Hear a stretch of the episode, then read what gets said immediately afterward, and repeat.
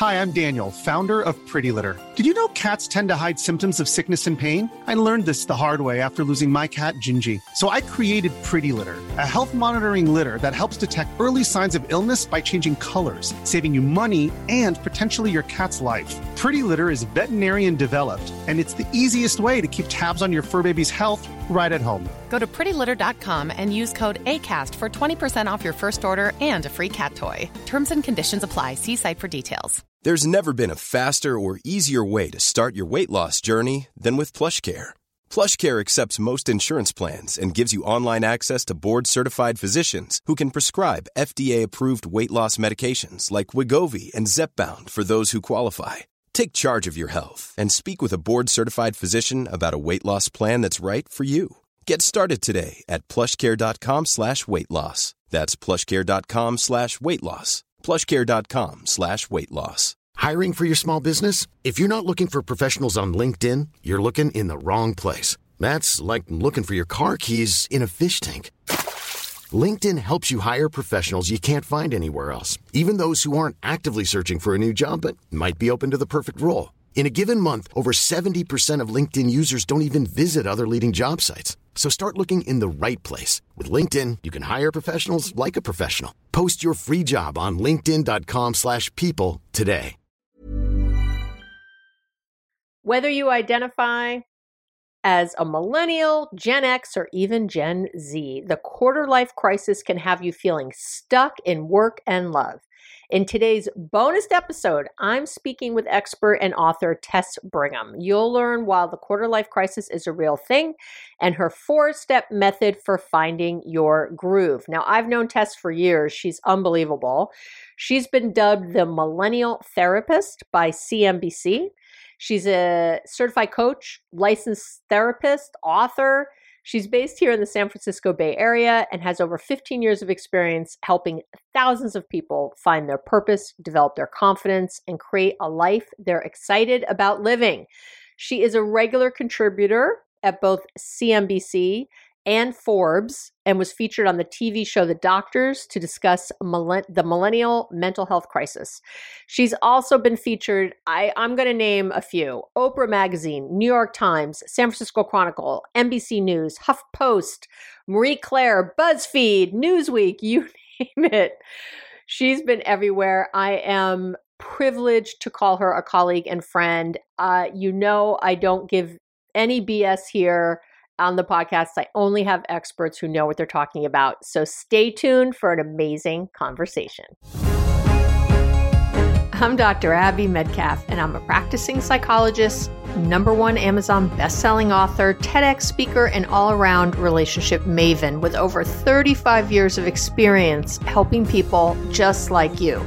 Join me as I teach you actionable tips and strategies to create connection, joy, and ease in all your relationships. So let's get to it.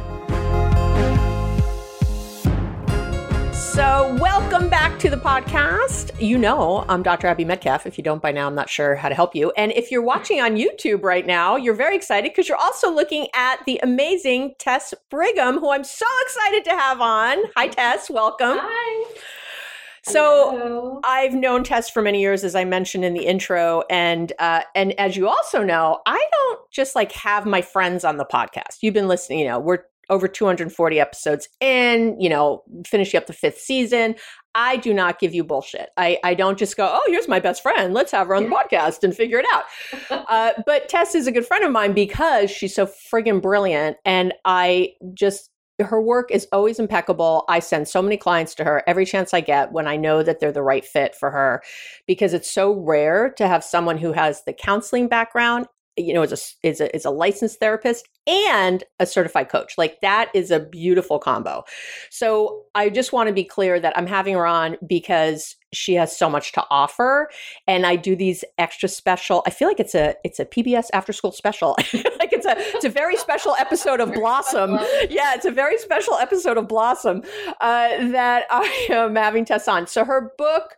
True You, a step by step guide to conquering a quarter life crisis. And I'm holding it up. I, there she's holding it up. It's so beautiful. Um, so if you're watching us, you see it. If not, you're just listening, going, what the hell? But we're going to take you through it all. And, you know, I, I highly recommend the book. It's great. I recommend it to my clients again, and um, and that's why I'm doing this special episode. I've had a lot of you write in feeling stuck. You are really in the wheelhouse of what Tess teaches so well, and so I, I wanted to give the love. And I and here I have an expert that I know, so why not do it? So we're going to start. So you know, this is conquering your quarter life crisis. So, but we're going to start first with really talking about the different like who who's in a quarter life crisis let so tess tell me like so we you know we got boomers gen x gen y gen z do you, i have some of the dates written down i had to go look them up because mm-hmm. i'm like who who is everybody anymore but what give me yeah. what you know who's who who's yeah, who I mean, what I know, and I get this question a lot. Like, who am I? Where where do I fall into yeah. all of this? And and you know, people do get very mad too because they don't like to be labeled yeah. as a particular generation. And I will say that all of these generations, all of this was all of these generations and how they were labeled. This was all done by advertising. Mm-hmm. Advertisers mm-hmm. wow. created all of this. So this this isn't um science. You know, yeah, take it take it with a grain of salt, uh-huh. right? But the idea of this is is this it's important to it's important to understand the generations because a lot of it is about when when you're born and when you came of age is important because the events that are surrounding you when you came of age does influence how you see the world. I mean, I myself am a generation Xer, mm-hmm. and when I meet other people that are around my age, the way we see the world, how we interact, how we parent our children, how we um, you know, how we react to things, it is very similar. So yeah. there is something about that. So yep really quickly, you know, uh, boomers are, as we know, were born right right after the um, right after World War II. Mm-hmm.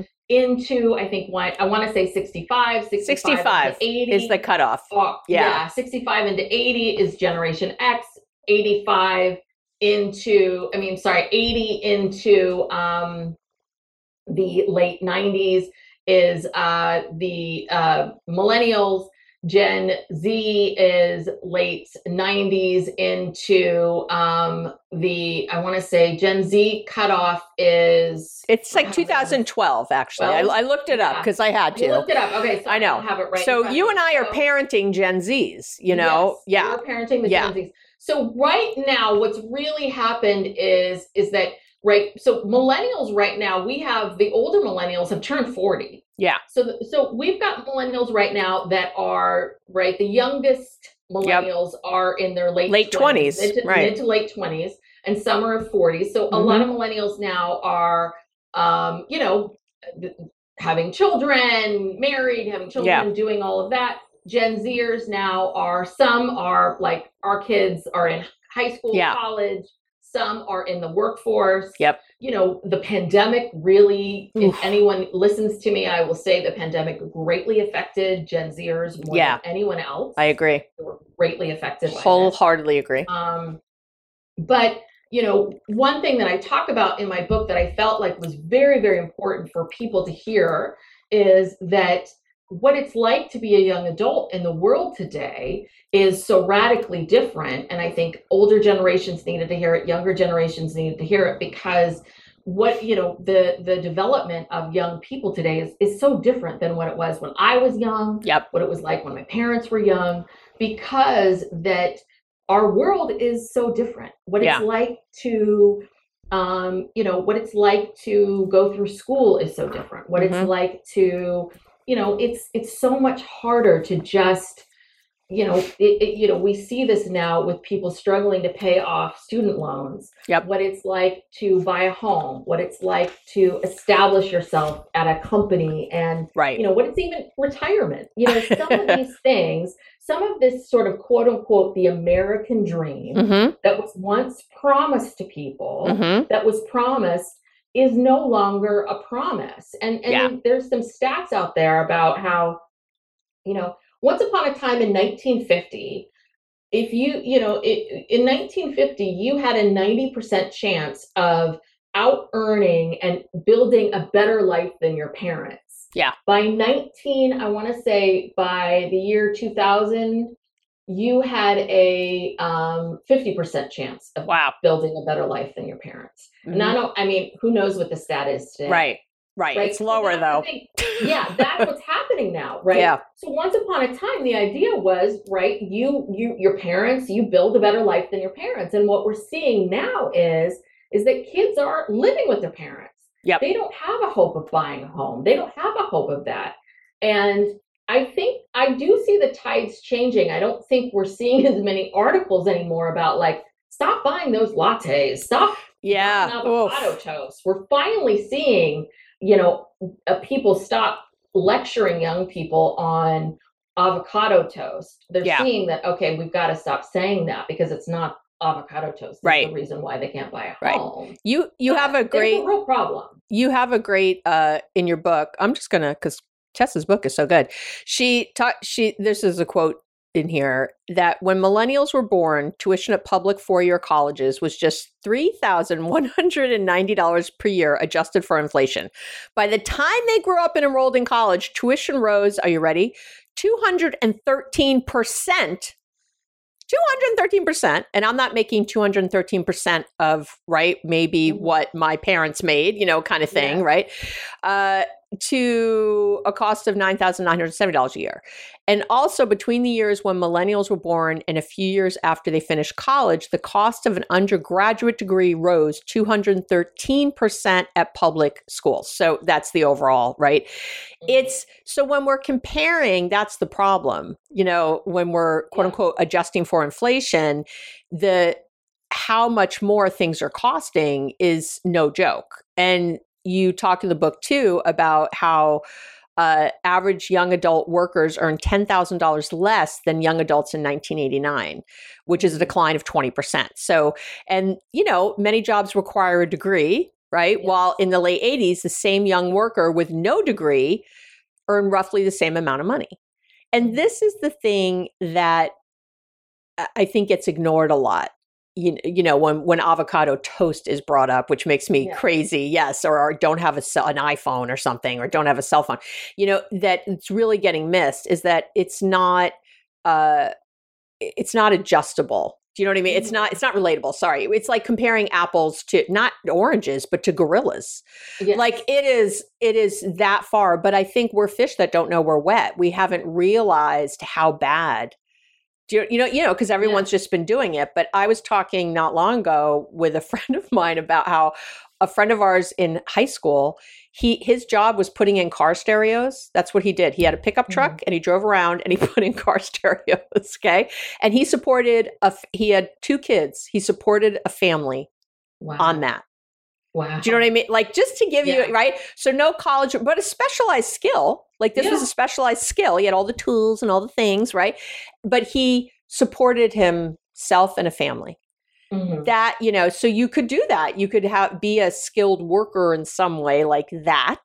Mm-hmm. Uh, not a skilled worker like, oh, I know all these software, you know, I know AI. Yeah, that's a skill. Mm-hmm. you know, you don't necessarily have to have a college degree and be incredible at AI or something else and get a job. But there's just such there's no comparison. That's yes. I think. And I'm I'm a little tough. I'm right on that line of boomer and because uh, I'm 65, so right on that. Yeah, I know you all know how old I am. It's okay. uh, I'm right on that line, but I also had older, much older siblings, and so I feel like I was really kind of boomer. But a lot of the Gen X stuff really hits hard. You know the you know, having to leave the house in the morning, being told, I don't want to see you, literally being told that. I don't want to see you till five o'clock.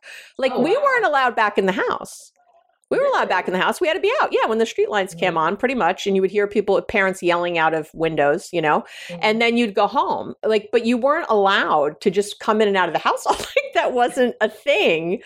Um, and I, th- it's it's the latchkey kid thing. You had keys to your home. Mm-hmm. You know, like there was a very different vibe around stuff. Sometimes I'm saying stuff to my kids and they're like, what? Like they can't even, they're so far from that. They, and like, granted, I had kids older, but they just can't even like get their heads around like a road. Yeah. My, here, I love this. Wait, I just have to share it really quick. We're driving by a sign here in town the other day and, and it said like 1 800 got pain or something like that, right? It was, it mm. was an injury lawyer, right? Um, Uh, and so, and I'm just giving her props, I guess. Anyway, so right, that's what it says. The injury lord, the one who got pipe. And my and my daughter goes, I don't know how people are supposed to know what to call with got pain, like when it has words like that. Mm. And I mm. said, Oh, well, each number in your phone oh, has oh three letters correlated to they don't know. She didn't know. correlated to the she had no idea. She and she's a smart 17 year old she's not mm-hmm. like you know she's not some like i don't i'm yeah. not part of but enough and i thought holy shit. Like and I was trying to be, you know, not laugh at her or anything. You know, I'm like, oh, okay. But I this just happened last night. I thought, how crazy is that? But I, I think someone listening right now is going, oh, that's what that is. you know, like, yeah, there's numbers on the phone. And I was, and then I went back with her. I said, yeah, I remember, you know, the phones were on the wall and they were, mm-hmm. you know, rotary dial. Yeah. You had to put your finger in, and you had a, if you were lucky, you had a long cord so you could go around yeah. the corner and have a private conversation. Or anyway, go into your room and shut the door. And, oh, I, I we like we didn't have that, but you know, like you know, and it was later I think that the push button phone came out. Uh, you know, it's just a weird time do you, know, you know what I mean? It's just a very weird time that way. And again, I think people think they're comparing apples to oranges and they're comparing apples to gorillas. So I just want to yeah. say that. And I think your book did such a good job of laying out these kind of examples. Like millennials are, you know, they're buying houses later, not because mm-hmm. they're buying avocado toast, but because yes. it takes longer to save the money because the houses are more expensive. Yes, and I think what was happening a lot of times is I think the older generations were thinking, "Oh, they're Peter Pans. They're they're wanting to be young a long time. They're wanting this and they're wanting that." It's like, no, it was because they needed, you know, they needed two incomes. They needed to establish themselves. They needed to get to this, you know, it took so much yeah. for them to establish something to for them to get into the home. That's what was happening. And what what I was also seeing for young people themselves is they were also feeling like there was something inherently wrong with them because what they were mm. hearing from their parents was what's wrong with you you know right. why aren't you doing what we were doing because the parents kept comparing them to them you know to their lives and they were looking at that and that's another big thing that i kept seeing over and over again was the influence of and i talk about this in the book social media and the impact of technology and social media and how social media plays such a huge role in how young people see themselves and just the comparisonitis and how easy it is even though you know when you go on social media it's you know it's not all real how easy it is to and i was like scrolling i scroll through it too and i start to feel really bad about myself and then i start to feel anxious about all the stuff i'm not doing and mm-hmm. should i be promoting this and should i be doing this and that right you yep. you start to feel yourself getting anxious as you go through and the impact of this combination of feeling like what's wrong with me? Like, what am I doing wrong? Why am I not excelling in the ways in which I should be excelling? And I think we're finally starting to realize that it's got nothing to do with these generations. It's got to do with a whole host of things that are out of really out of the control of this generation. Yeah. It's got to do with things that are much larger that happened. Mm-hmm you know that that we now know happened historical events that happened right oh so good so okay so let's talk so i everyone hopefully has this background now really mm-hmm. understanding mm-hmm. that it's different if you're listening and a lot of my listenership i know i see you are between kind of 28 to 44 is the vast majority of who's listening right now so i know this is really you know can be right on the money for all of you and and some of my younger ones too thank you for tuning in and my older ones but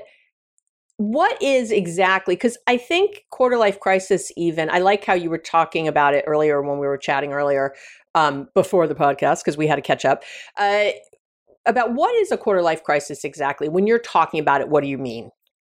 So a quarter life crisis is it's a crisis of identity essentially. Mm. it's a crisis of who am i? How did i get here? It's it's when you hit this place of the person that you thought you were isn't quite right anymore. It's not who I am. Mm-hmm. Um, and I think uh, what trips up a lot of people is when they hear quarter life, much like midlife.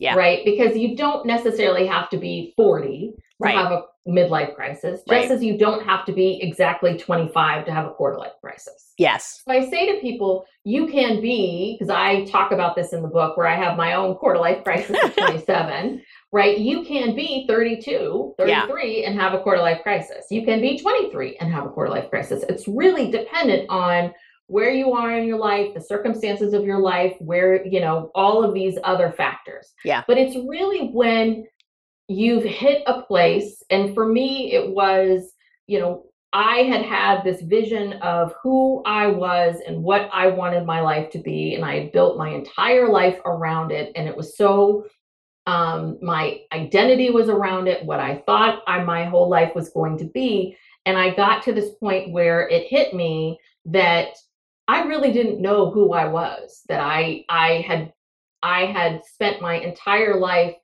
and and really had built in, in every waking hour building this life for something that I didn't really want anymore. Mm-hmm. And it mm-hmm. was very hard. I had to first, you know, untangle myself from this identity that I had spent so much time and energy, you know, I was sort of this person that had dreamed of working in Hollywood my entire life and to kind of let go i had to let go of this identity wow. of this is who i was going to be and and then i had to walk back a little bit of like okay so if i'm not going to be that person if this isn't who i am then who am i you know mm-hmm. what kind of life am i going to live like how am i going to um you know how, how am i going to live and, and it really forced me to figure out and you know really stop and think about my ego and how right? Like do i do i need to be someone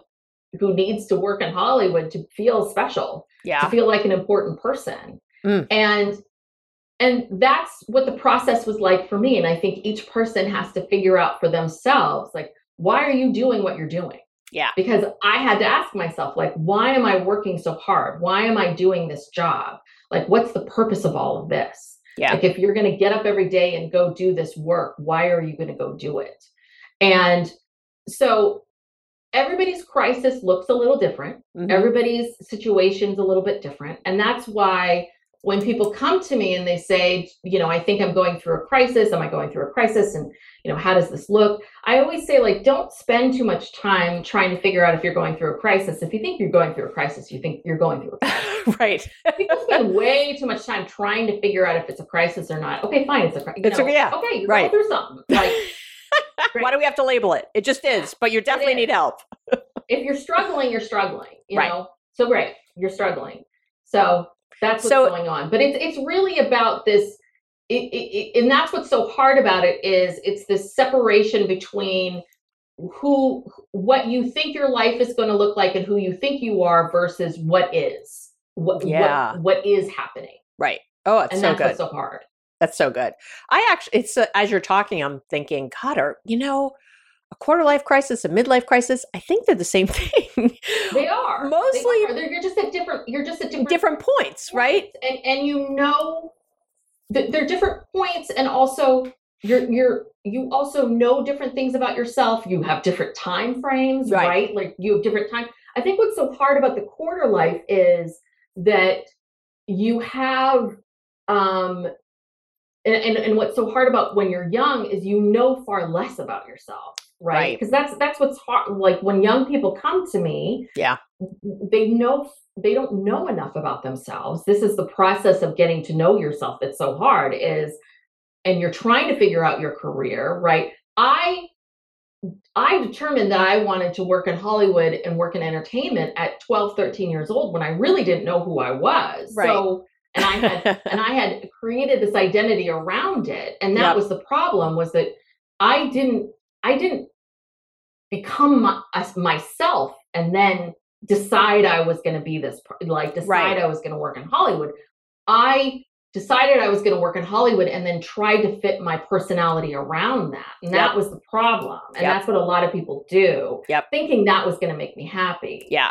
And and and so that's what happens a lot of times is and and so when when clients come to me, a lot of the work that I'm doing with them is this kind of strange thing of right this process of you're trying to figure out like who you are while you're trying to figure out what you want to do with your life and you have to kind of at the same time go out and like figure out what you want to do with yourself and so you have to like take on jobs and work at them and then you're learning about yourself and as you're learning about yourself it influences the kind of jobs that you take and right. what you do and right. right, and that influences yeah. all these things and it influences the relationships you get into yeah. right? And that influences who you are as a human being. Right. And who you are as an who you are as a human being influences the relationship yeah of course right? and you can see that.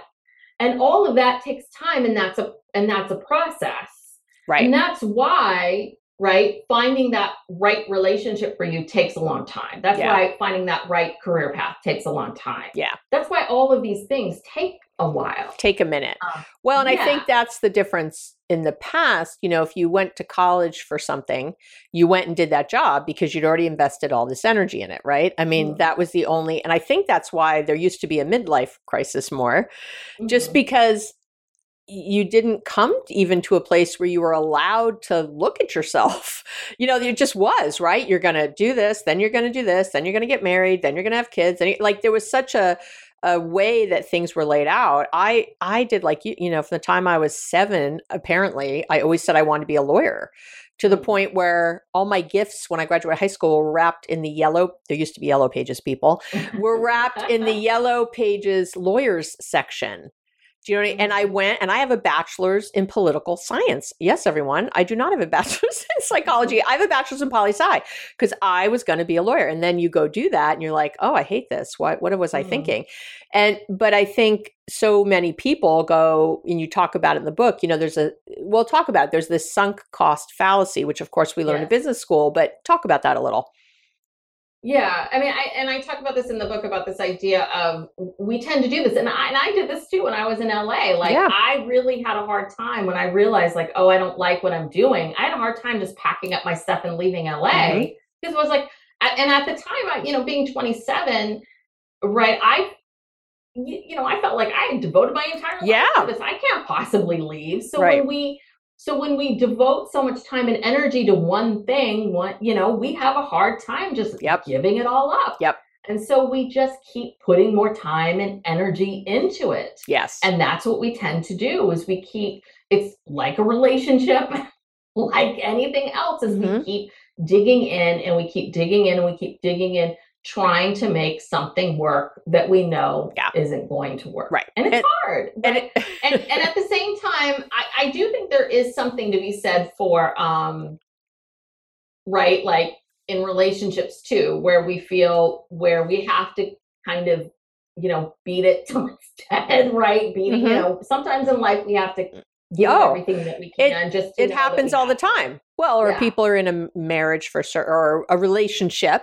Yes. And what I hear all the time is someone might be in a relationship for years, and then you know you start younger, maybe in your early twenties, and now you're in your late twenties, and you're realizing maybe this isn't your person, but you're going mm-hmm. forward because you're starting to think, well, I want to have kids, yes. and I want, and if I ha- start all over again, that's going to be, and then you're forcing something as opposed to just remembering like god you could break up today and meet the love of your life tomorrow and be married in three months like you don't know mm-hmm. you don't know like eh, you know there's yeah. just this idea about it and in business we call this sunk cost you know where yeah. there's certain things that you're always investing in a business and then you but there's this can be this fallacy that oh well i already have all this money invested in this business so i'm going to have to keep putting good money after bad because you know, th- I have to make this pay off as opposed to, you know, taking the loss, quote unquote, and moving and learning from it and moving on again and maybe making a million dollars in your business the next week. Like you don't, you know, from everything you learned, you don't know. But that's what happens, I think, in so many and with the clients I meet too, like you do, that they're they have this idea, this scarcity of, you know, well, I already invested. I already went to school for this. I oh my god, all the money my parents spent on this education or I spent on this education. I can't just throw it out the window.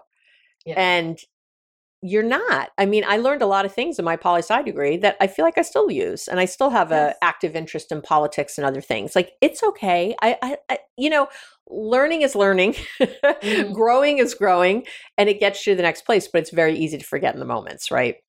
Yeah, and I always say to people that I I truly believe, and some of this is just because I'm you know getting older and I've been on the the earth a lot longer. Is I truly believe that every job that you have has helped me and in everything. Yep. My years of working in Hollywood and the jobs that I did there continue to help me to this day. Yeah, I have a film degree, mm-hmm. you know, and you right. would think that I would my would be angry and resentful that I have this film degree, and I'm not. You know, yeah. I I and I and I think college and my college experiences, I'm very grateful for. It was a great time, and you know, I I, I think that um, that and uh, especially in undergrad education is really not about what you major in right really right isn't. yep so it's it's a little bit of you know you go and you do that for other reasons i mean do i look back and go did i have to work as hard as i did probably not like i wish right. that i had relaxed a little bit more and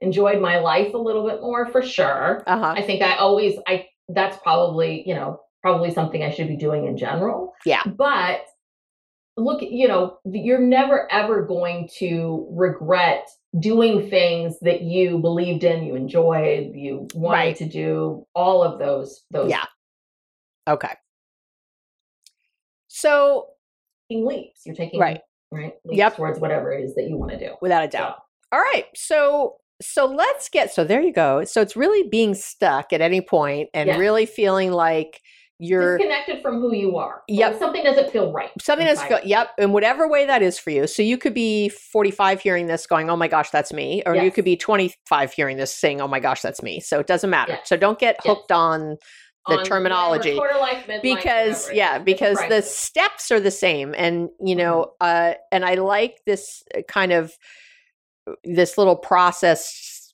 uh, that Tess has where it's calm, explore, reflect, and build. So we're going to go through it. So let's talk about it's kind of like the steps to getting out of it. You know, what do you do? So, yeah, great, Abby Tess. I'm stuck in this thing. I, I am feeling all those feelings.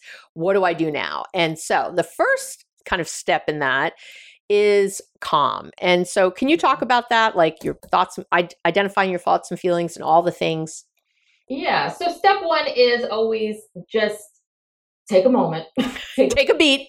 don't don't freak out. Um, so what usually happens is people either go in one or two directions. They either start making a bunch of decisions. They start like, I got to quit my job, I got to leave town, I got to do all these things, and or they do nothing. They stay stuck. They just they stay paralyzed. You know, they stay paralyzed, mm-hmm. and they do or, because what happens is the paral the they stay paralyzed because they feel like okay i have to figure out what my next job is what my next career is right. so they just they're like maybe i'll become a doctor maybe i'll become this maybe i'll become that and then they they're like but i don't like science so okay so maybe i'll become right. you know they, they start to go in these they go too big yeah yeah they, they, they the rest of their life yeah they yeah. try to figure out what their end goal is right it's a little bit like you can't figure that out like right. that's too that's too much right so what you need to do is you don't change everything and don't change nothing. You have to first figure out, you've got to get yourself a little bit centered. You've got a lot of feelings going on, and you've got to start to figure out what are what are you thinking and feeling? What is going on? Because your thoughts and feelings are clues. Yeah. They are your signals, your clues, your these are the things that are going to tell you exactly what what you're feeling, what's going on with you.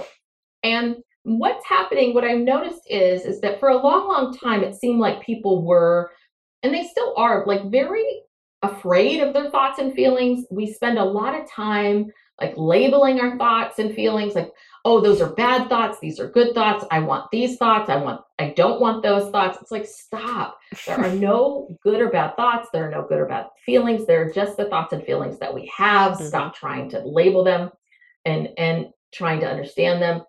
It's not about the thoughts and feelings that we have it's really about what separates us is how we react to them. Yeah. It's how we choose to deal with them. Mm-hmm. so if you feel sad it's not about like oh my god i'm feeling sad that's bad it's it's more about how you choose to react to feeling sad right so when you feel sad the thing is it's not about oh god i gotta fix the sadness i gotta fix it i gotta fix it it's more about okay i'm feeling sad why am i feeling sad what's mm-hmm. going on with me Like where where is the sadness coming from? Yeah. And sometimes the sadness is it's really I'm just feeling sad.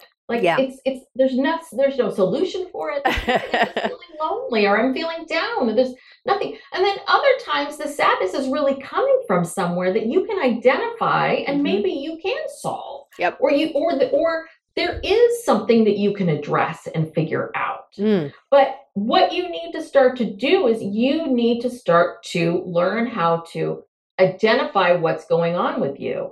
And if you are sitting here, think, if you're listening to this going, I really have no idea how to identify my thoughts and feelings at all, then you've got to start to learn how to, you know, it's about mindfulness, Yeah. it's about meditation. You've got to, and I'm sure I know on this podcast, Oh, yeah. All the time. the time. Everyone's rolling their eyes right now. They're like, how did she sneak mindfulness into this also? Yes, but you've got to. It's the only way to know what you're thinking and feeling in real time. Yep. And it's got to be in real time because it's the only way you're going to know how you really feel in that moment. Like Right. when someone brings something up. And another thing that I recommend to people a lot is, especially if a big reason why people have these quarter life, midlife crisis, a lot of it is centered around work. Some of it is relationships for sure, but what Right. a lot of people come to me about is connected to work. And um, and when it comes to work, I, I say to people, well, have you ever sat down and really kind of audited a day at work? Like, what parts of your job do you like? What do you Mhm. hate? Like, who do you like? That's who good. do you not like? Like, so after a, a meeting, do you ever sit down and go, what parts of that meeting did I like? What did I not like? Who, what parts of your job? Like, do you really sit down and you just audit your day? Like, Yeah. what things, what tasks, what It's any great. of this stuff did you enjoy? So just start taking um an accounting every day Yeah. of like what is lighting you on fire like Right. what's exciting you and what's bringing you down to start to get a sense of you know what's happening for Right. you I And love so that. these you you want to be a little bit of a detective Mhm. you're you know the curious case of you, you know, what's what's going on with you what's happening with you That's great. and and that's how you start to begin to better understand you and what's happening with you and the more right and i'm sure you Mhm. talk about this too which is Uh-huh. the more you do this the easier it'll get Yep. the more you'll get a better practice of this and the more that you'll understand that you can't run from these feelings and the more that you'll understand that you know you this will start to clue you in on and give you an idea of oh these are the things about my job I like. These are the things in the areas that are working in my Mhm. life, and these are the areas that are not working. Yeah. Because what I find more often than not is a lot of times people will come and think, oh my God, everything in my life needs to change. My Yeah. whole life, I need to blow it up. Right. And then usually, and there's a story about this in the book too, where one person who thought everything in their life needed to blow up. And it was a little bit of like, no, you just need to transfer it within your company. yeah, yeah, yeah.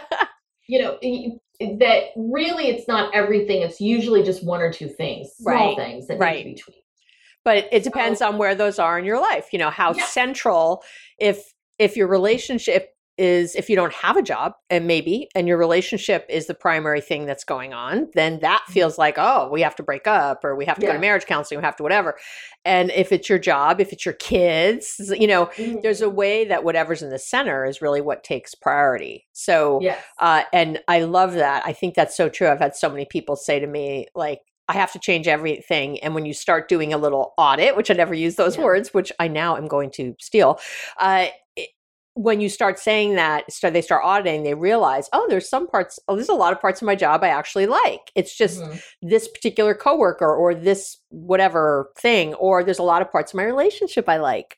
I just Mhm. don't like this thing, whatever it is. And so I love that. And then you can get uh, really granular on what to do next. And yeah and before we go to the next uh, step, I just want to say so for anyone listening, you know, I have a mindfulness starter kit. You can download it on the website, on the shop page. You don't have to pay for it; it's free.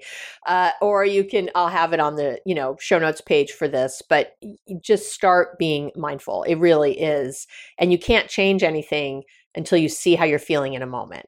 And so, Mhm. for anyone listening who face palms later, like, oh, I can't believe I said that, or I wish I had said this, or whatever, that's mindfulness. So, I think that's number one. And I, what I also hear you saying is not to be afraid of your feelings. That Mhm. it, they're just, you know, feelings aren't facts, and Yes. To just you know they're right? They're not the end. They're not the end. they're not final. I love it. So to remember that and get into those moments and not be so afraid i love that. So calm yeah. is definitely your first step. Just yes. take a beat get mindful get in the moments and see what's really going on. I yes. love that. I love that. Okay and then the second thing that you talk about, which I hadn't ever really heard anyone talk about before, is this idea of starting to explore and going out into the world. So, like when you're mm-hmm. feeling stuck. So now you're yeah. calm. Now I'm starting to identify my feelings. Now I'm exploring. What am I doing? Yeah, well, so what happens now is so people then feel like right they feel like well i need to quit my job or i can't what am i going to do i need to and, and I hear this a lot from people, and what they automatically go to is they they instantly go to this place of okay i'm going to just you know i need to quit or i can't leave my job or they start to like look at um they start looking at other jobs and then and then they start looking at other jobs and they realize like i'm not qualified for anything or there's nothing that's really interesting and then they go down this rabbit hole and then they stop then they um they start applying for other jobs and they don't hear back or they look at other jobs and they're not qualified and then they realize they can't apply for them and then they feel hopeless and then they're depressed again and hate this and the, right and then the cycle continues. Yeah. And the thing is is that life is full of what ifs some awesome like what if ai could fold your laundry? And some well less awesome like what if you have unexpected medical costs United Healthcare can help get you covered with Health Protector Guard fixed indemnity insurance plans. They supplement your primary plan to help you manage out of pocket costs. No deductibles, no enrollment periods, and especially no more what ifs. Visit uh1.com to find the Health Protector Guard plan for you. I'm Sandra, and I'm just the professional your small business was looking for. But you didn't hire me because you didn't use LinkedIn jobs. LinkedIn has professionals you can't find anywhere else, including those who aren't actively looking for a new job but might be open to the perfect role, like me.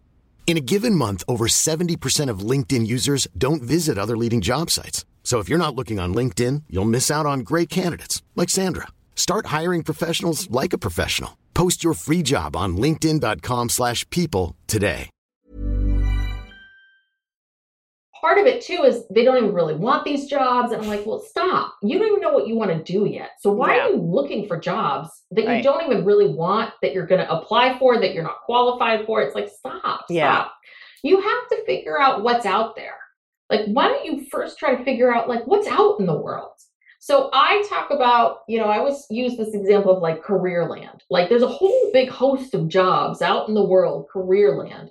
And career land is also not just the jobs that you do, but it's it's also careers in general of like what does that look like? Because work and careers and jobs, there's lots of different parts of it, right? Some people just have jobs. They just have a job that they do and they go to and they come home at night and they have a whole other hobbies and like it's just a job to them. They mm-hmm. work and they come home and they pay their bills and their life is mm-hmm. what they do when they get home.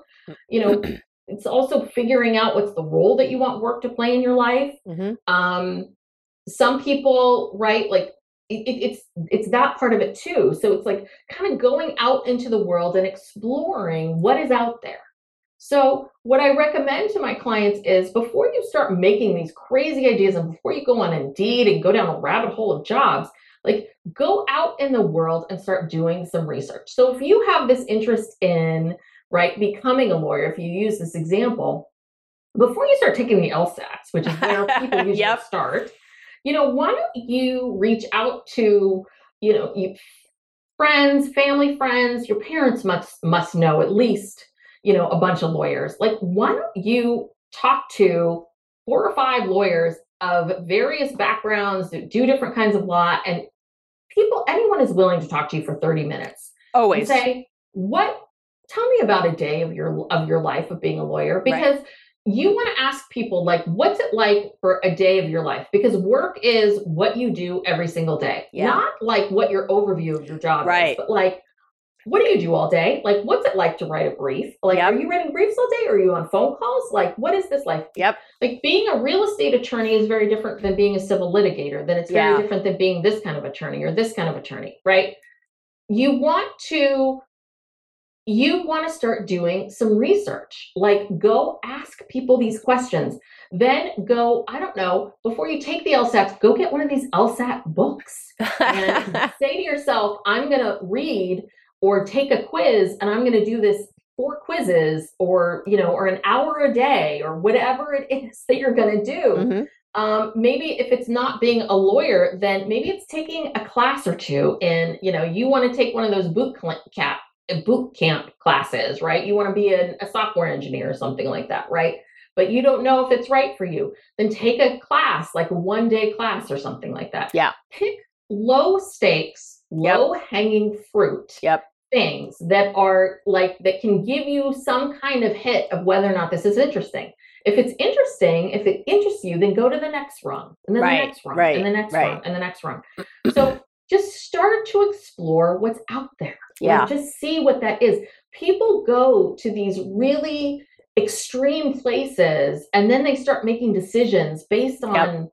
an indeed like yeah you know yep. write up yep. of a job we can't you can't tell anything from that go to the source yeah. like take the class and do the work and see if you like it right Call, ask someone who actually does the job every day and ask them what do you do yeah. Like, so does that sound interesting to you? Not based on what they think, but based on what is it that you do? Mm-hmm. And and you tell me. Right.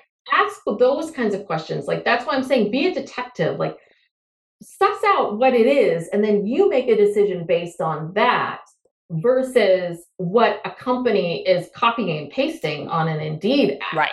Right. Well, um, and we that's we what I mean by explore. I love it, and we used to call these uh, informational interviews back in the yes. day when you would go on these things, right? Yeah. So I I I love that, and there's also you know eh, there's so many ways. Like I've sent clients to take a glass blowing class, and a you know there's like a place here in Oakland called the Crucible that I'm giving you a shout mm-hmm. out that you know has all kinds of like metal working and other stuff sometimes just getting out of your head and getting into something creative will help you just do some of the calm from the first thing, but also mm. help you open your horizons to what else is there. Because sometimes, if all you have is a hammer, everything's a nail, right? Yeah. So, you know, you've been in the tech field all these years and you're thinking, well, I don't want to lose all my tech experience, even though you want to do something else. I mean, you go from like Hollywood to therapy, right? To being mm-hmm. a therapist.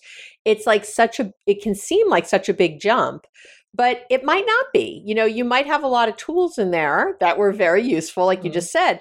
And I think that's the thing for people to get out of that sunk cost idea, the fallacy of that, is to just not just think, well, I have to do something that's kind of similar to mm-hmm. really and i, I have uh, a few clients who for example got laid off from google and apple mm. some other some big tech firms right who were there for many years and they got laid off in all these huge layoffs that just happened yeah. and we're spending time and these are people really in their 40s with kids you know we're spending time really talking about do you want another job like a lot of people got the jobs right out of high school where Google was like the job to get. Like Google, oh my gosh, it's like having Harvard on your resume, right? Like, wow. And so, th- first of all, there's a lot of ego attached to that, of course, you know, a lot of pride and that kind of thing. But beyond that, what happened often is when you come out of school, when you're, you know, 20 and now you're 40, do you want the same things? Do you and and mm. did you actually were you on a career path then or did you get an internship at google which a lot of people did and then they got hired into whatever was open? And then they suddenly i have one person who was in hr for years and she's like i hate hr but that's where she built her career at google you know? Like it was like but that's not really what she wants to do now. Mm-hmm. but well i've only done hr i'm like yeah but that could be a lot of things now like it really could. So what, mm-hmm. you know, mm-hmm. and you have to start. So I was actually sending her to take some just art classes. Yeah, just do something else. Yeah. Get your head out of your ass and do something else and really let your mind relax. Mm-hmm. Because from that place we get creative, we get inspired, you you know, and maybe you'll meet someone at the class. It might not be the class itself. You might meet someone who's does something, you know, I makes mosaics or something like I don't know, or doesn't mm-hmm. even do mm-hmm. anything arty, just does something else that you had never thought they're in the restaurant business. You're like, oh, I've always kind of loved to cook. I don't know. You might find another avenue just from the exploration and opening your mind up. So mm-hmm. I really love that. And that's true too if you feel stuck in your relationship, if you feel like it doesn't have to be just work when you're exploring you're because a lot of times we're blaming our partner for un- unhappiness and really it's got nothing to do with them it's yeah. really about you and how do you be happy and the only way to figure that out is to start and maybe you haven't worked for a while so do some interventional interviews yeah. to think if you maybe one do want to get a job now or a part-time one or do you want to again take some art classes or something just to open your minds up to like what makes me happy and so that's what I really like about this explore thing is yeah. first of all you're taking action. I love that you're taking low-hanging fruit action. You're not deciding the rest of your life. You you don't have to, you know, become a ceram- ceramicist. Yeah. but, you know, but you can take a class. Yeah. Well, the other thing too is, and I think this is one of the things, this is a generational thing. Because in my generation, right, like we just, we were told, like, I would call people and ask them for, you know, hey, can you do this for me, do that for me? And and I do think that this is one thing with these younger generations. They have a much harder time like reaching out, like, you want me to reach out to someone? You want me yes. To, yeah. I'm like, yeah, I do. And I want you to like pick up a phone. Yeah. I want you to like, you know, maybe email them and tell them that you're uh-huh. gonna call them, but you're gonna do this. And I yeah. think that these I think this is really, really important to um, that this informational interviewing stuff has gone by the wayside, that yeah. we do need to get back to learning how to reach out to people. And you'd be surprised, people think that it is such a huge thing to ask someone. I said, people who won't talk to you, you won't hear from. It's fine. Yeah. You know, but I said, I cannot tell you all the people that, that have been strangers to me that I have agreed to chat with yep. 30 minutes on the phone and I've given them, you know, thoughts yep. and advice and help. And, you mm-hmm. know, if I if I've been at a point in my life where I couldn't help them, I just I either said no or I just did mm-hmm. not respond and moved yep. on. Like that is life. Yep. I, um, I too. So if there's anyone out there, like, trust me, people will respond. And if they don't, it's not that they hate you. yeah, yeah. So just keep moving forward. Keep moving. But, and send yeah. out a lot of those so you get a yeah, lot of responses. People do want to help you. Yeah. And people like talking about themselves. So That's what I was going to say. Yeah. People really usually like talking about their work, especially if you're at a place where you're not wanting something from them that's like a job. If you're really just you know, contacting them to ask questions as opposed mm-hmm. to really my ulterior motive is to try to get a job with you. Yes. So don't yes. do that. Don't have ulterior motives. You know, yes, just really, you know, yeah. be really open and you'd be surprised. And I, people, I, I've talked to a lot of strangers about mm-hmm counseling in the field yes, and what degrees are best and how to do what I do and you know all that. So yeah. you'd be amazed. And yeah, I'm the same way. If I don't have time, you know, sometimes I just can't do it. And I'll say, hey, circle back in September. I'll see if I have, mm-hmm. you know, an open schedule. Other times it's like, I, ju- you know, I'm sorry, I really don't. But mm-hmm. I'll tell you, a lot of the time I say yes. I'm like, sure, I can jump on a quick call with you. And mm-hmm. so, and, and, I, people are always shocked yeah. It's like you don't have to be shocked. It's true. It, a lot of us want to help. It's a nice thing mm-hmm. to do in the world. So yeah. I love that. And that takes me to well, it's really part of this step and the next one, which is reflect.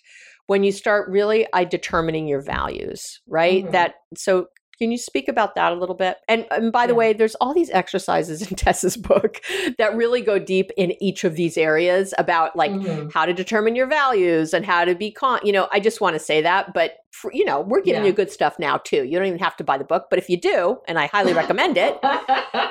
yes, I'm pushing. I'm pushing my friend's book, but I am because it's a good book. I have it. It's it's a good book. So, but I'm just saying, there's a lot of like more how tos in there. Just mm-hmm. want to throw that out there. But so let's talk about um, determining values yeah, and reflecting. So I mean, with each of these extra, you know, so as you're going out and um, and exploring and going out in the world yeah you want to you want to come back in and you want to reflect you want to take in all of the things that you're learning you're learning about yourself you're learning about the world and you want to reflect on it you want to yeah. take it in and ask yourself okay is this going to work for me because mm-hmm.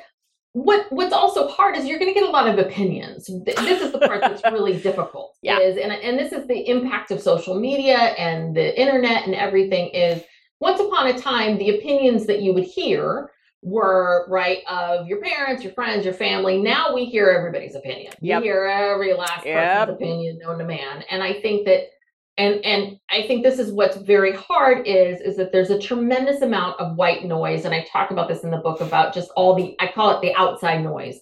There's so much outside noise. There's so many people. There's so many people that want to weigh in. And I do think that this is because of that a lot of young people do rely on too many people's opinions to you know there's i have so many clients who like i say they just they they go out they'll like post on social media like should i break up with my boyfriend? Yeah. or they're like you know should i do this? Should i do that? It's like stop doing that. You know, Yeah. you, need to decide what you're going to do. Stop stop crowdsourcing Yes. you know, your life. Like stop. Like Yeah. you need to decide inside of you what you're going to do. And and you've got to make decisions based on what you want to do. So as you you know if you're talking to these attorneys about what they're doing you have to come back and ask yourself these questions like okay this is all i heard you know what what sounds interesting to me and you do have to ask like does this sound interesting because this person's really enthusiastic about it or does it Mm. sound interesting because that sounds interesting to me Yeah. right do i want to do this because they they want to do this or does it do i want to do this because this is what i want That's good. That's great. so it keeps coming back to right back to money title all of this stuff is nice but what you do all day is what's going to sustain you. And you really have to think about who you are your personality and what you want to do all day. If you are somebody if you're somebody who really does not like chit chatting with people all day, if you're not a people person, if you're not really interested in people, being a therapist probably would not be good Not a good you at all. You know, if you're not Yep. someone who's fascinated by people, like this would not be a good job for you. So even if you chat with someone who tells you about how amazing it is to be a therapist, you really have to think that through and think about that. And that's that that piece about um some of the exercises that I give you in the book around values, which is really trying to understand like what's important to you, what do you value, who Yeah. are you, like these questions. Mm. So that's why when I'm saying like when you go out and explore, you want to take in all this information, but you want to filter it through the your lens of you, like how, what's going to work for you, Yeah. and, And- and what's and how do you do that? So that's that reflection piece of like you gather all this information in, you take it all in, and you think about, okay, you know, these are all this is all these opinions that I've heard, this Yep. is all the facts, these are all opinions. What's gonna work for me? I love in my love life. that because I think it's funny when I was when I wanted to become a lawyer. That's my mother. My mother said you have to go work with a lawyer, and so and she did. She helped me. She was a big civil rights activist, and I wanted to be a civil rights lawyer, and she helped me get in. You know, do a little summer internship with a lawyer, Mhm. and you know, I'm very me and gregarious and want to talk to people and want to do my thing. And it was all, you know, sitting with books, writing briefs, right? Looking Mhm. for little minutia. And I was horrified. I would I didn't you didn't talk to anybody all day half the day. You were Mhm. like locked in with your books and you were, you know, making notes and looking things up and looking up references. It the actual I love what you said earlier about and I hadn't really thought of it this way, but asking people what they actually do all day Mhm. because it's true what these people did all day right if i said what do you love about your job they'd be like oh defending people and you know having people find their liberty and their you know identifying their civil rights and it would be amazing and that would be so great they they would have told me things that i would have been like yes i want to do all that Mhm. but when i said what do you do all day? And they had given me what you do all day. It's like oh oh oh i don't like like that. Oh those things are like twice a year or you know Mhm. once a month.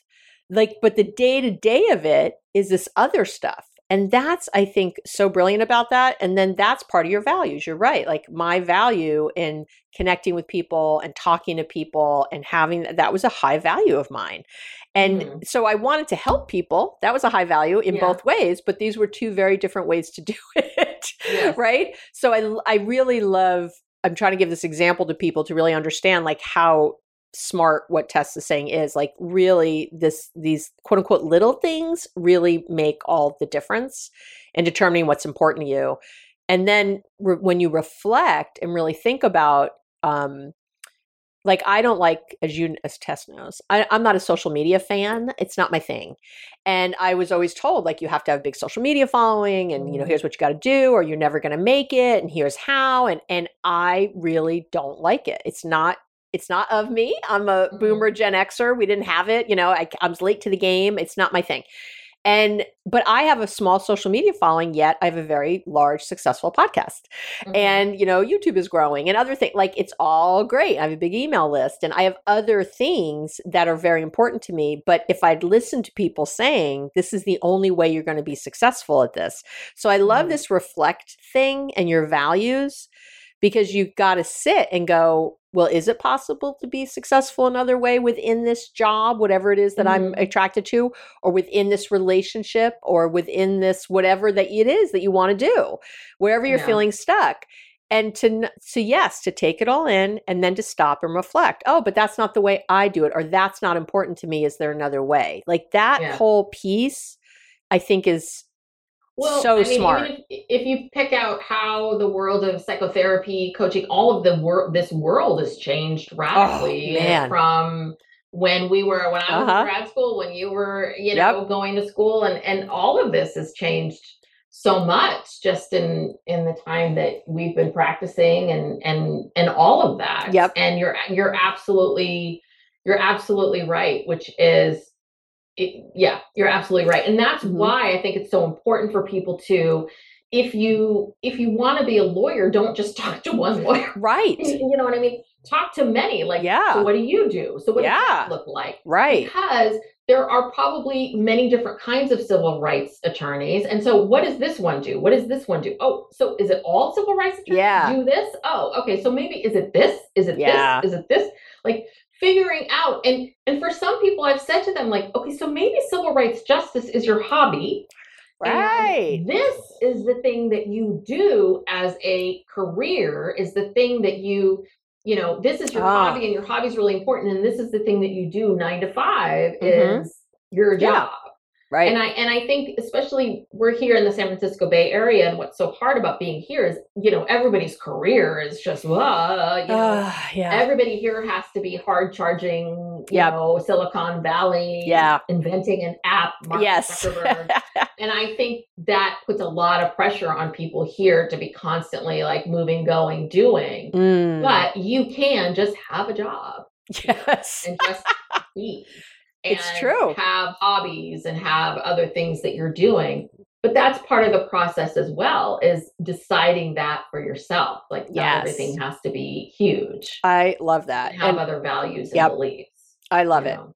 And I, I was thinking of a, a client I have who recently moved from sort of like a farther away place closer to her job in San Francisco you know this idea that they had like oh we have to buy a house that's far away to raise the kids you know because you can't afford to buy a house oh, in san yeah. francisco you know or you want a yard or yeah exactly or you want a yard or whatever. But then she was having this horrific commute every day because she does have to go in the office. She has a job where mm-hmm. she has to be in the office.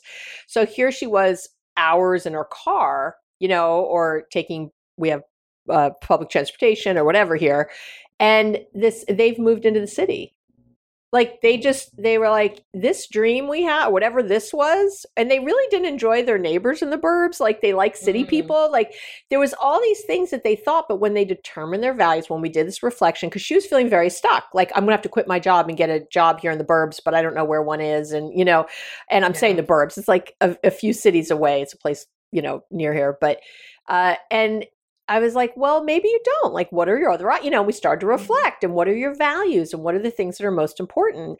And that's how you start to think different.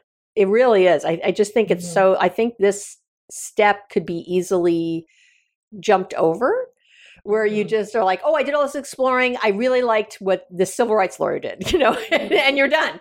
As yeah. opposed to really stopping and going, what are my values? What are the things that are most important? And how you know so how else could this look how what yeah. else could i do uh, to make that happen so i i i just want to really put that out there for people that don't skip that step You know, yes. don't skip that step.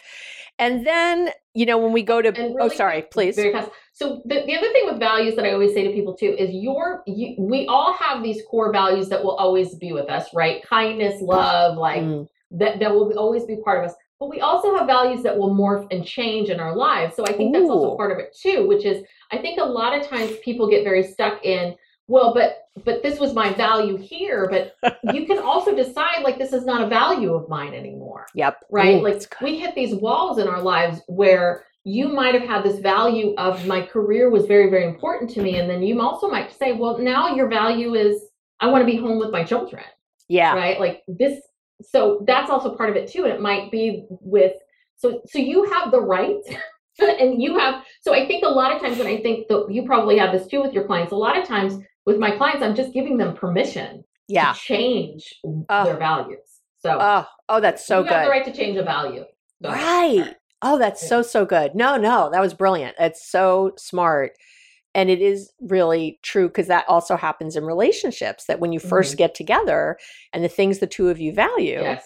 can shift and change over time and that's is why sometimes it's hard to have a relationship be very long term it just who we are at 20 again yeah. what we think is important and then we have life experiences and all the rest can change and it's okay you're not a bad person for deciding you want other things at 45 than you did at 25 you know mm-hmm. and to stop judging oh well what's wrong with why have i gone here you know that's what i hear i hear people just judging any mm-hmm. change they make and it's like that's just growth right that's that's what yeah. happens so love that love that you said that uh, and then this last piece which is build you know now i've reflected so i've calmed myself down mm-hmm. i've went out in the world and explored all the way i mean really right i've, I've yeah. like gotten you know taken a beat and then I get out in the world and I explore all these different things. And I've I've tasted a lot of different plates, yeah. right? And then I sit and think, oh, what did I like about that? What did I hate about that? What did I love? You know, and I start to really reflect on things and really like, what are my values? How does that align? And now it's time to build, right? Now it's time. Mm-hmm. Okay, now you're there. You've and it's as most things. I just want to point out, so much of the work happens before the decision. Mm-hmm. You know, and I always akin it to painting a room. You know, if you've ever painted a room, you spend, if you do it well, to paint a room well, Mm-hmm. You have to go in first and you have to tape off things. You have to cover the furniture. You have to edge the corners. You have to, you know, make sure the carpeting's covered. You have to do a lot of work. And once you do all that prep, the painting is so quick. The painting mm-hmm. goes really quick and looks beautiful, by the way. Looks as professional as you want it to look. But if you just get in there and start slapping paint on the walls, you know what I mean? And like, yeah. oh, I'll just kind of edge as I go and I'll just sort of do it, or I'll just do this little section. You've got paint on your couch. You've got paint right in the, co- like mm-hmm. on your windowsill and you never got it off. And you like, it's messy. It doesn't look yeah. good. So, this idea of what you're saying, I just want to really reinforce to people. I know, you know, we all want to get there, but yeah. doing the prep, really doing the steps is where the magic happens. So yeah. now we're ready to build. Sorry, go.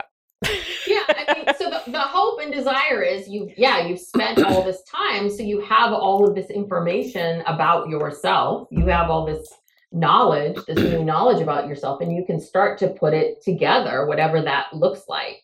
And, you know, I'm a big believer in doing the easiest thing first. Wow, love so it. Doing doing the thing that is gonna, you know, that is the simplest thing first. So if based on all of the information that you're doing that you've found, if you don't have to leave your job, if you can just simply transfer, if, if it's as simple as I think that if if it really is about you and you changing like how you um interact with people like sometimes it is. And yeah. I've had this with clients where they realize, like, you know what? I just need to restructure my days.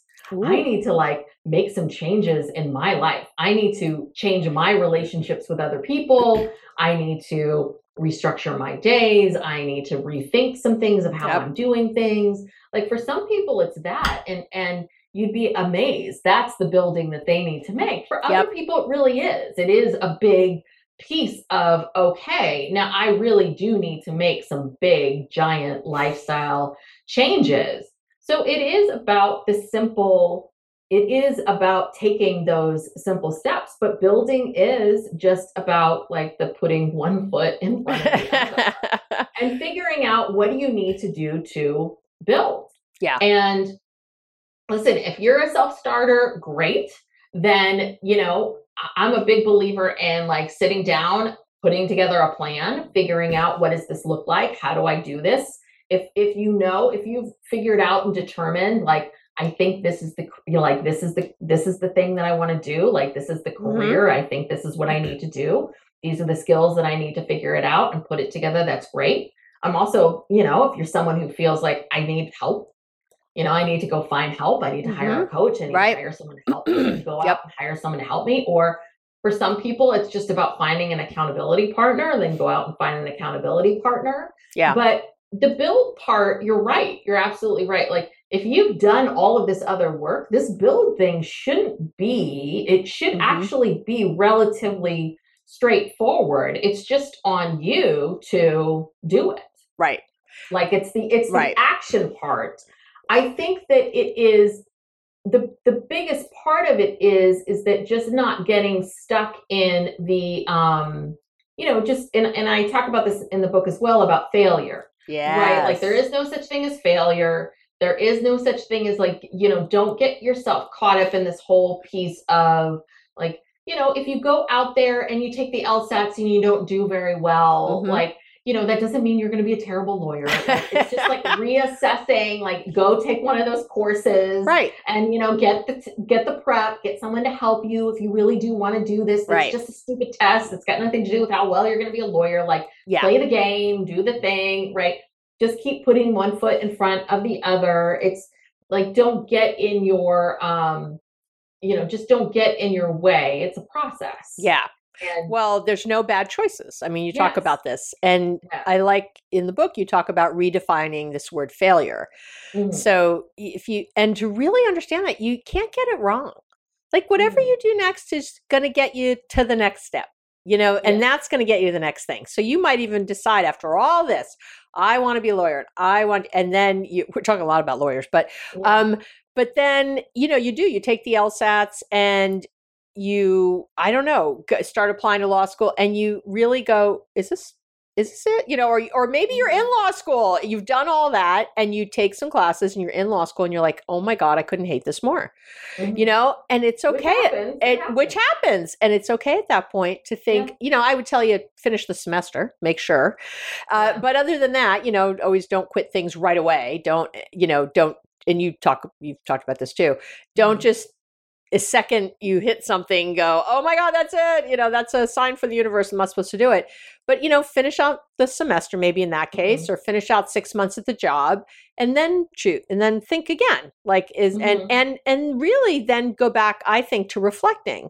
like Mhm. what did i miss in my reflection process Yes. what did i you know okay what did i not think about oh this x you know not having a commute is more important to me than i thought or you know Mhm. working from home is more important to me than i thought or whatever you know you Yeah. start to really reflect on a different way and that's the way it's like adjusting you know what is that thing about planes you know when they're flying somewhere they're off course like 98% of the time or something you know they're always Uh-huh. like readjusting a little bit because there's always air Yeah. currents and things happening they're always like slightly readjusting and Yeah. that's sometimes what happens on the other side of this Well, that's that sunk cost fallacy. What happens for a lot of people is, and I've heard this from people too, where they realized that first semester they hated it, but they kept going. yeah because they felt like, well, I'm here and I went through this whole process of getting in and I, you know, and I worked so hard to get here. So I kept going and I, I spent all this money on the first year's tuition, but you're just kind of like, so you're going to keep going and spend more money Yeah, yeah. on this thing that you absolutely hate.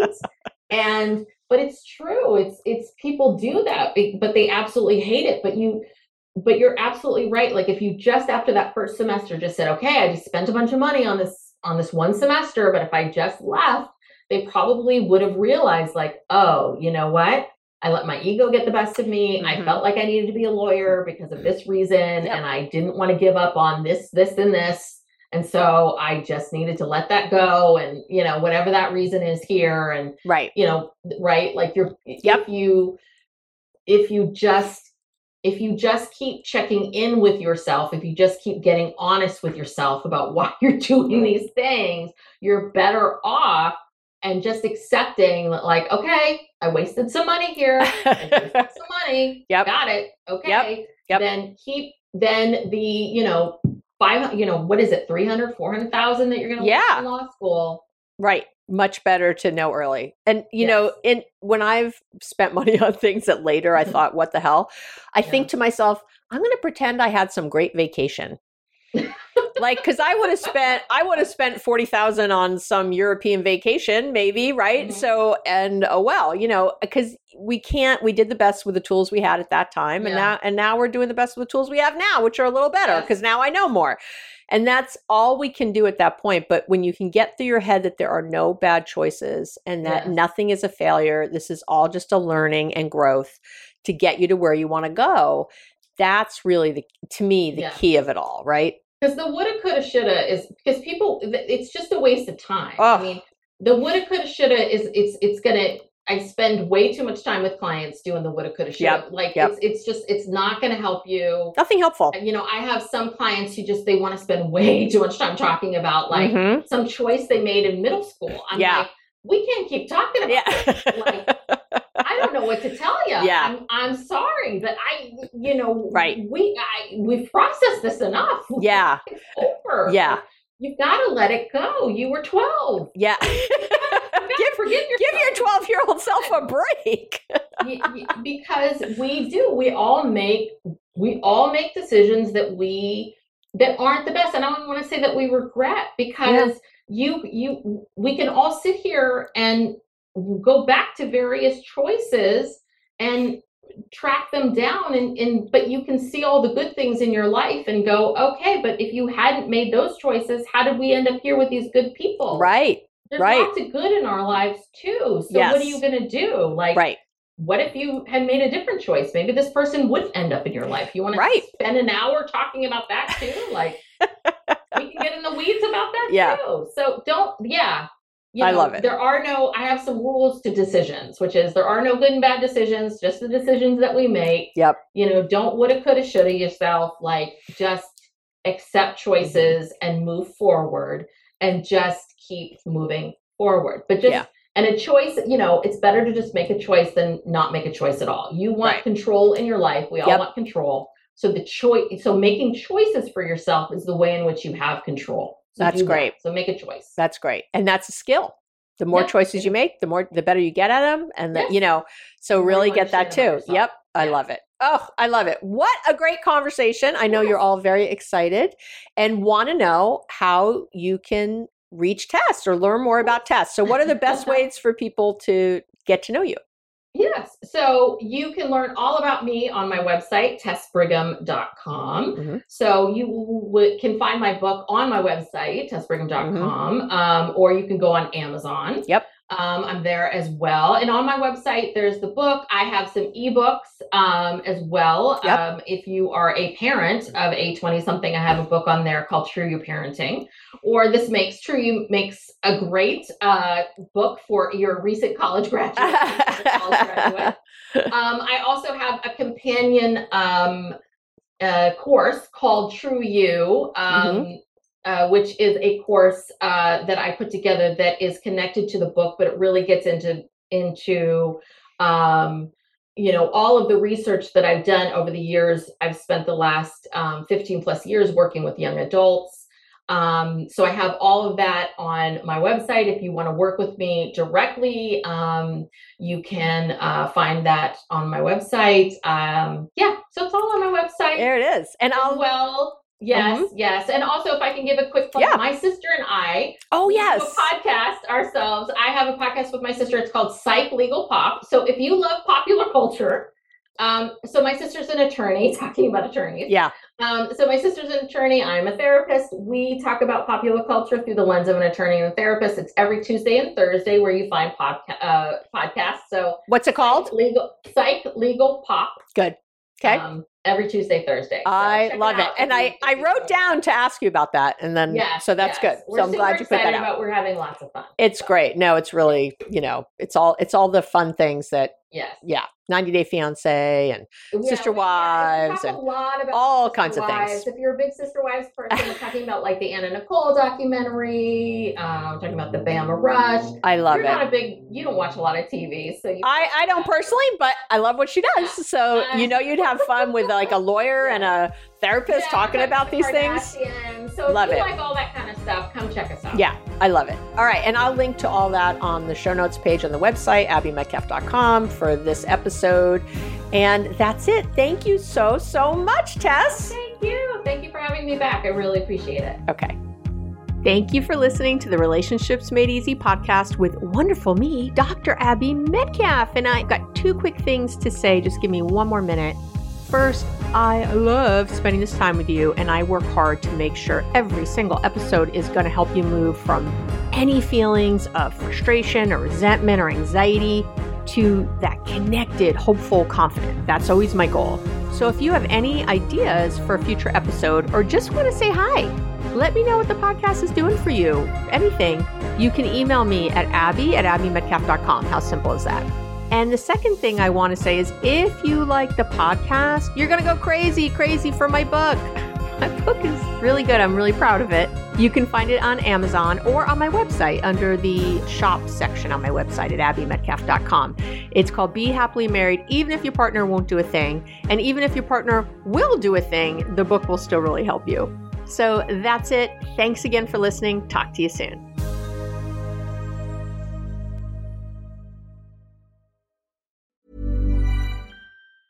Mom deserves the best, and there's no better place to shop for Mother's Day than Whole Foods Market. They're your destination for unbeatable savings, from premium gifts to show-stopping flowers and irresistible desserts. Start by saving 33% with Prime on all body care and candles. Then get a 15-stem bunch of tulips for just $9.99 each with Prime. Round out Mom's menu with festive rosé, irresistible berry chantilly cake, and more special treats. Come celebrate Mother's Day at Whole Foods Market. Mom deserves the best, and there's no better place to shop for Mother's Day than Whole Foods Market. They're your destination for unbeatable savings, from premium gifts to show-stopping flowers and irresistible desserts. Start by saving 33% with Prime on all body care and candles. Then get a 15-stem bunch of tulips for just $9.99 each with Prime. Round out Mom's menu with festive rosé, irresistible berry chantilly cake, and more special treats. Come celebrate Mother's Day at Whole Foods Market.